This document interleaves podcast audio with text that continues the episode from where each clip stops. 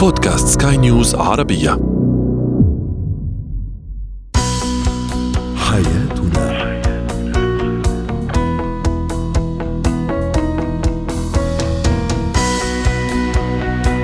أهلا بكم مستمعينا الكرام إلى حياتنا برنامجكم اليومي الذي يعنى بشؤون الأسرة وباقي الشؤون الحياتية الأخرى والذي يمكنكم متابعته على بودكاست سكاي نيوز عربية. معي أنا طيبة حميد. حياتنا.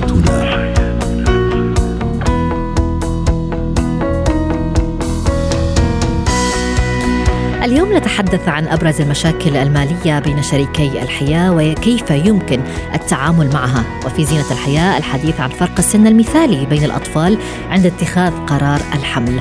ونسلط الضوء أيضا على مشاكل البشرة خلال فصل الصيف وطرق الوقاية والعلاج. هو وهي.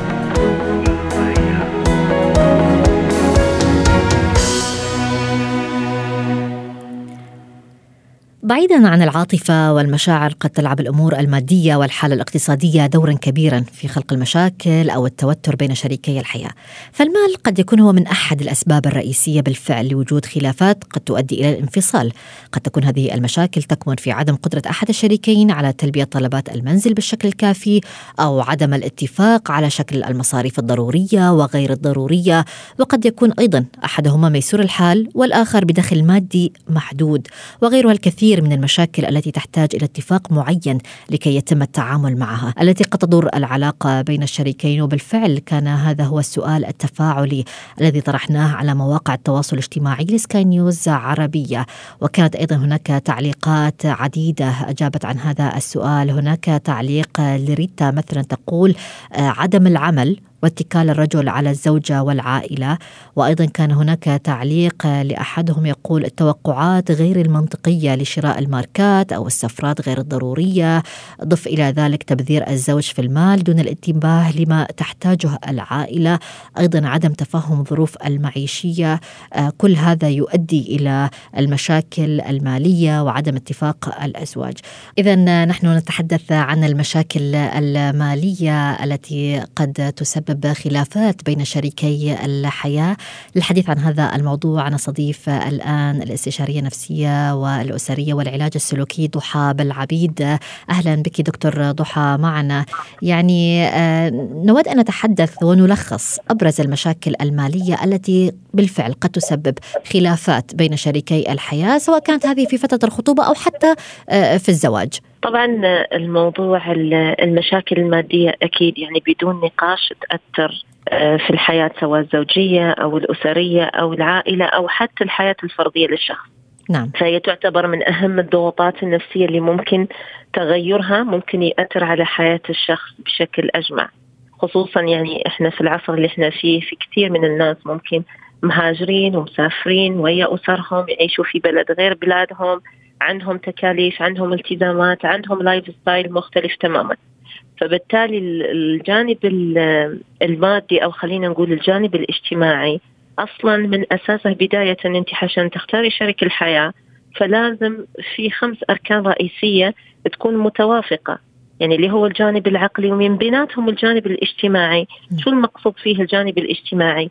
إذا أنا عايشة نمط حياة معين و lifestyle معين وطبقة معينة من الأسر فبالتالي هل أنا إذا نقصت من هذا ال standard اللي أنا فيه ونزلت ل standard معين أو أو متدني من ال standard اللي أنا فيه هل أنا حقدر أتأقلم نفسيا؟ جميل. فلازم الإنسان قبل يخطو هذه الخطوة مثلا في مرحلة الخطوبة لازم يكون مستعد بوعي كامل. يعني خلينا أول ممكن بداية الشريكين يكونوا تحت تأثير الحب الرومانسي أو الحب الحالم. اللي هي خلاص إحنا اثنين نحب بعض كل شيء يصير يعني سهل وسلس ولكن لما الإنسان بعد ذلك يتطرق للحياة الفعلية ويعيش الوضع فعليا تختلف وايد أمور وتتفاقم وايد مشاكل.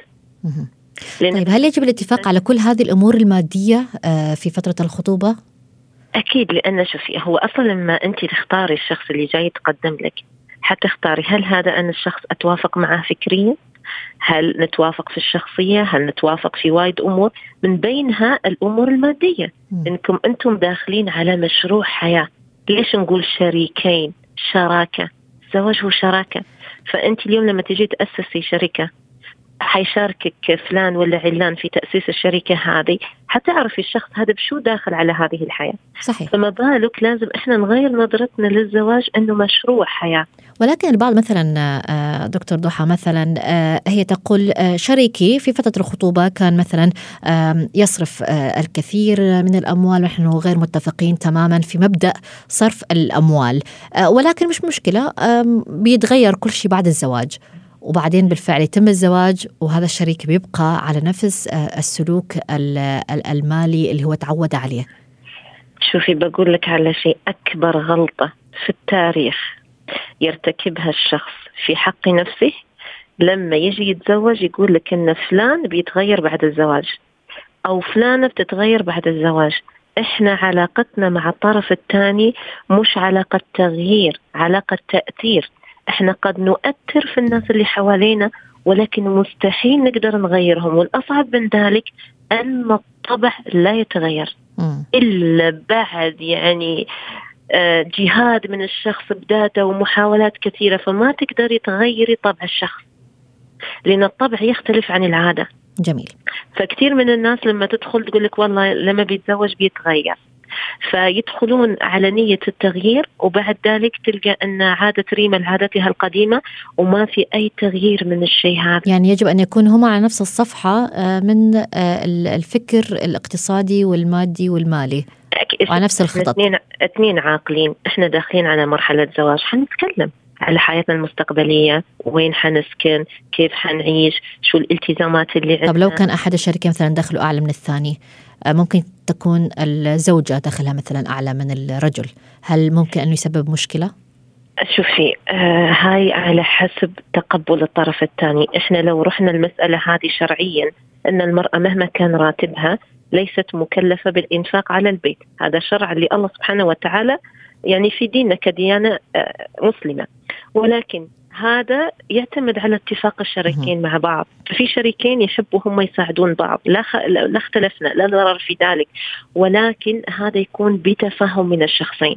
يعني لا تقدري تفرضي على المرأة تقولي لها مثلا أنت لازم تصرفي ولازم تسوي اللي هي ما بدها. بالاخير ترجع هذه النقطة لأن النقطة جد حساسة. لازم شريكين الحياة قبل يتفاهمون على هالأشياء. هل لك الحق تعرف أنا كم راتبي للحق؟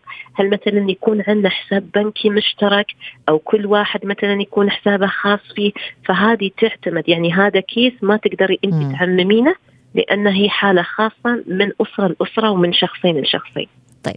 دكتور ضحى يعني إحنا آه، طرحنا هذا السؤال آه، على مواقع التواصل الاجتماعي سكاي نيوز عربية إنه ما هي أبرز المشاكل المالية اللي قد تضر العلاقة بين الشريكين؟ من ضمن التعليقات أحد المشاركين قال التوقعات غير المنطقية لشراء الماركات والسفرات غير الضرورية وقد يكون أيضا من ضمن المشاكل آه، تبذير الزوج في المال دون الانتباه لما تحتاجه العائلة. آه، ما هو آه، رأيك بهذا الموضوع؟ كيف يمكن أن نتعامل مع التوقعات هذه غير المنطقية أو الطلبات؟ يعني قد نكون متفقين نحن بالفعل في فترة الخطوبة ولكن عند الزواج قد تحصل مقارنات مع العوائل الأخرى مع الأصدقاء ما, ما إلى ذلك وقد تصدر هذه الطلبات غير المنطقية كشراء الماركات أو السفرات وما إلى ذلك. شوفي هي منطقيا ونفسيا مثل ما قلتي المقارنة.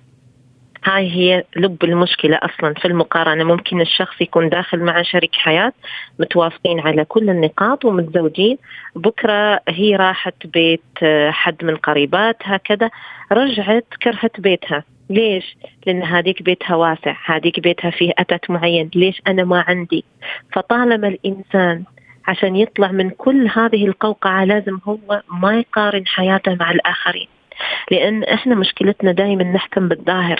فممكن الشخص هذا عنده شيء أحسن مني في شيء ولكن الله سبحانه وتعالى أنا عوضني في شيء آخر. وكذلك كل ميسر لما خلق له.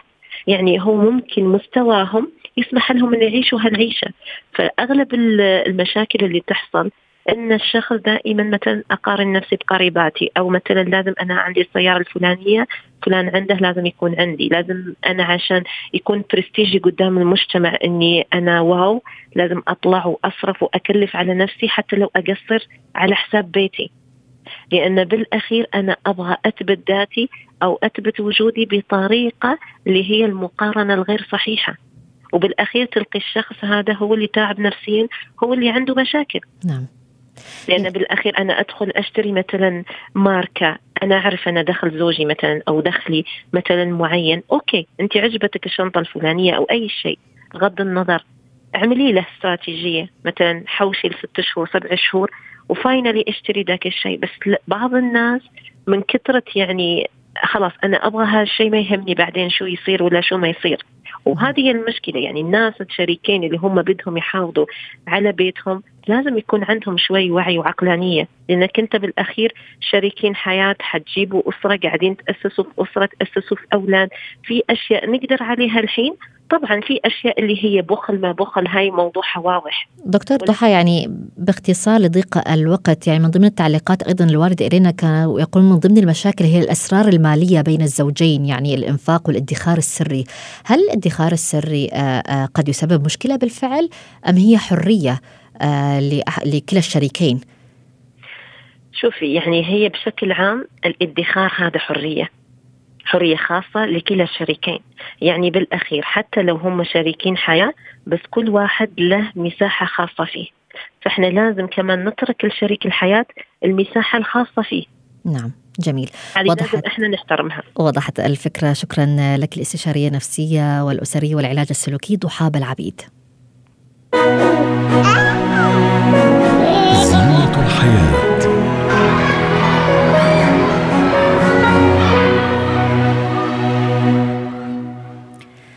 اختلفت الآراء والنصائح لتحدي المدة الزمنية التي تفصل الطفل عن أخيه أو كيف يجب أن يتخذ الوالدين قرار الحمل والإنجاب. فهناك من يقول مثلا يجب أن يكون الفارق بين حمل وآخر على الأقل 18 شهرا.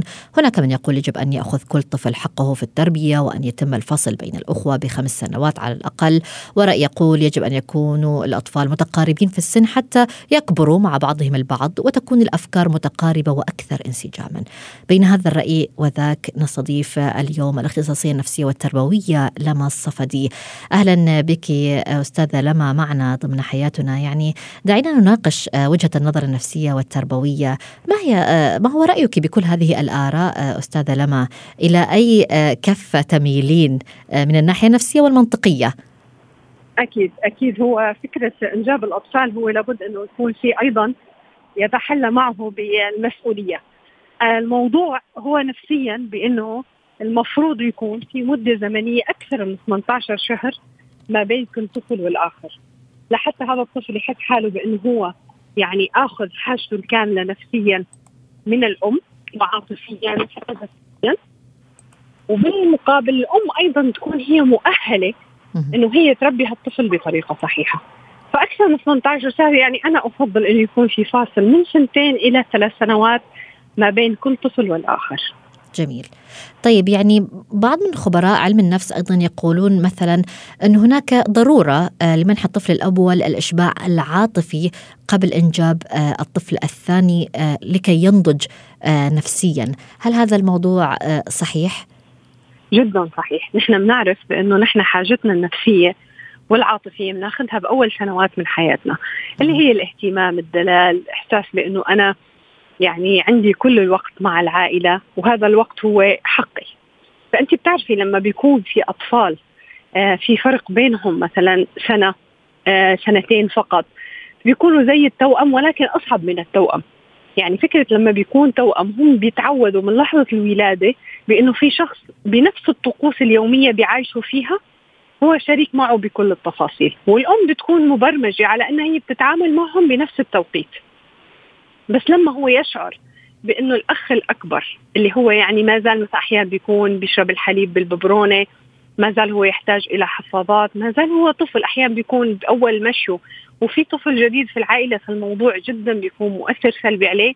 وهون بنشوف الغيرة بنشوف الطفل بيكون عنده نقوص بيكون في آثار كثير سلبية عليه لأنه هو بحس بإنه هو وكأنه سرق منه الوقت اللي هو من حقه إنه هو يعيشه. جميل.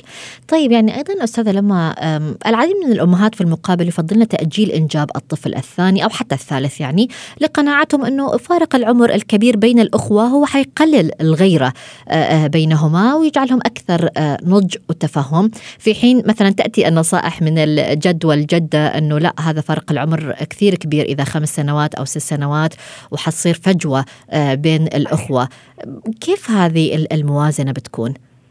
نحن دائما بنروح للحدود الوسطى. هو الأفضل فعليا إنه يكون الفارق بين سنتين لثلاث سنوات لأنه الأم بتكون بعدها متعودة على الفكرة بإنه في طفل واهتمام.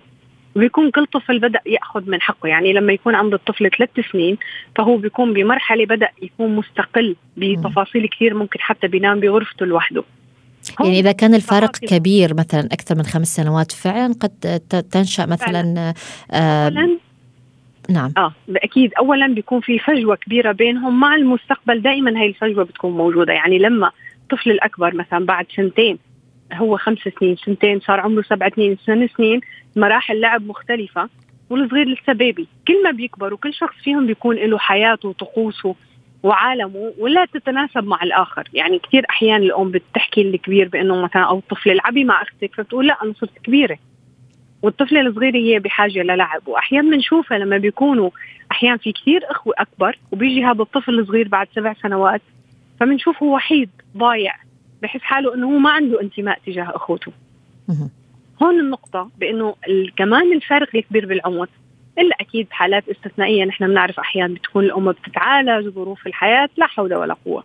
ولكن لو كانت الأمور بخيار الأم وهي متفرغة للموضوع فنحن دائما بنقول ثلاث سنوات كثير مرحلة عمرية آه، مناسبة ما بين كل طفل والآخر. جميل. شكرا لك على كل هذه التفاصيل الاختصاصية النفسية والتربوية. لما الصفدي جمالك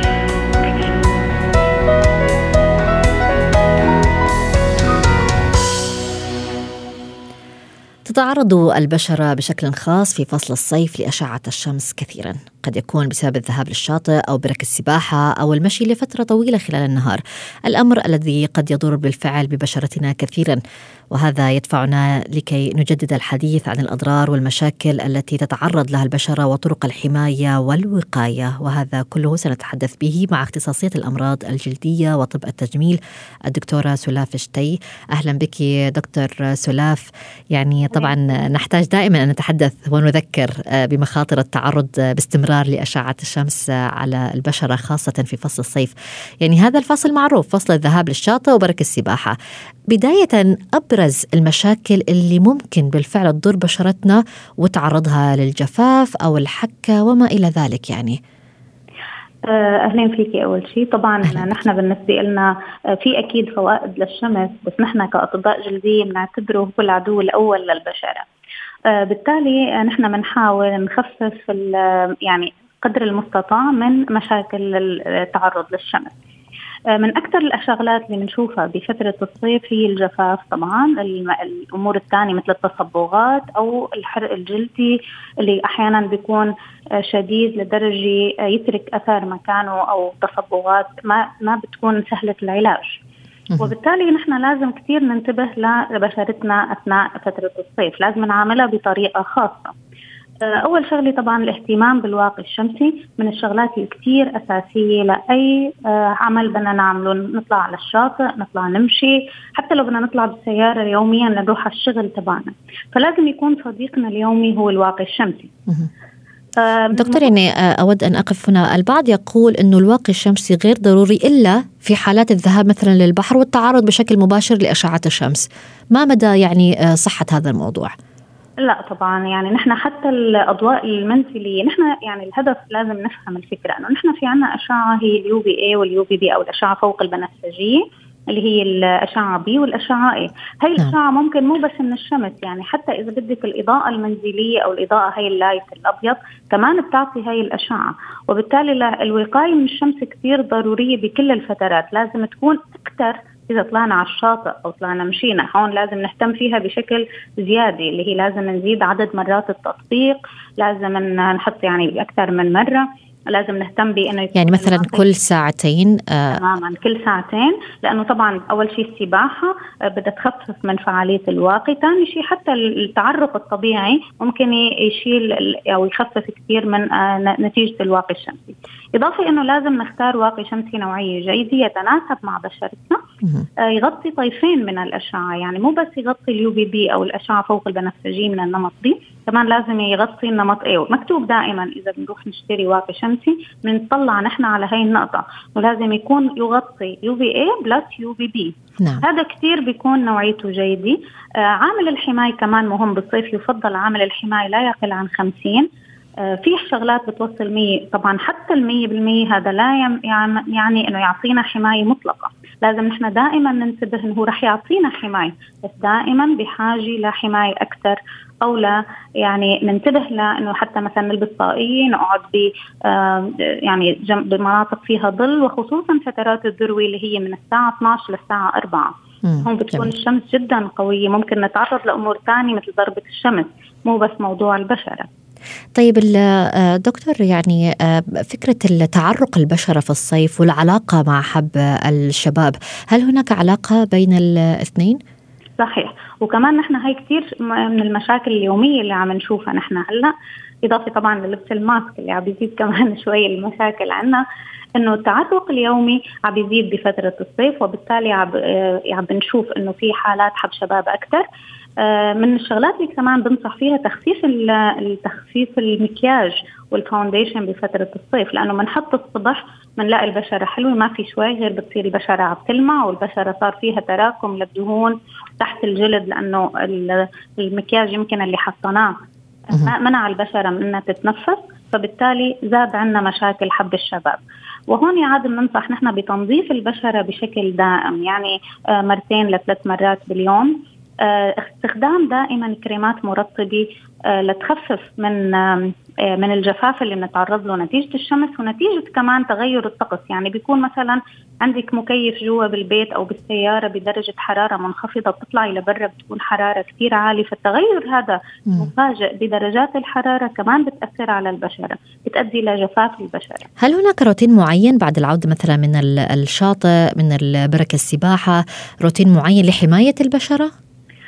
آه هلا في طبعا أكيد نحن بنفضل أهم شيء التنظيف التنظيف الجيد للبشرة وكمان آه فينا نحط الكريمات المرطبة. نحن بنفضل الكريمات اللي بتحوي فيتامين C مع ال hyaluronic acid لأنها هي ك antioxidant فهي بتخفف شوي الأذى أو ال damage اللي بيصير على البشرة نتيجة التعرض للشمس.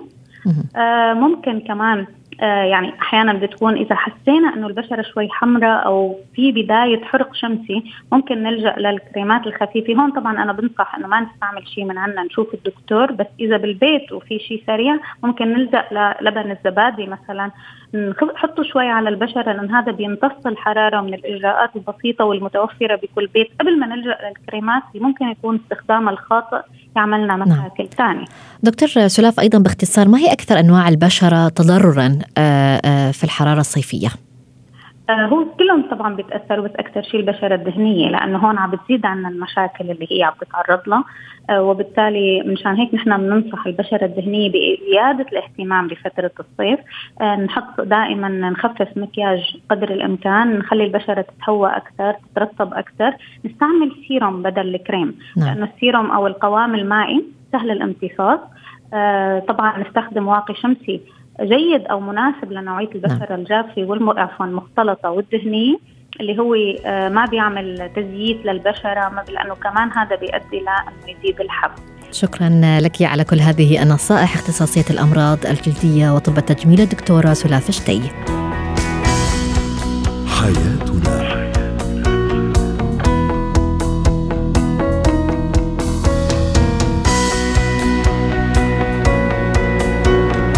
إلى هنا نصل وإياكم مستمعينا الكرام لختام حياتنا. كنت معكم أنا طيبة حميد. إلى اللقاء. حياتنا.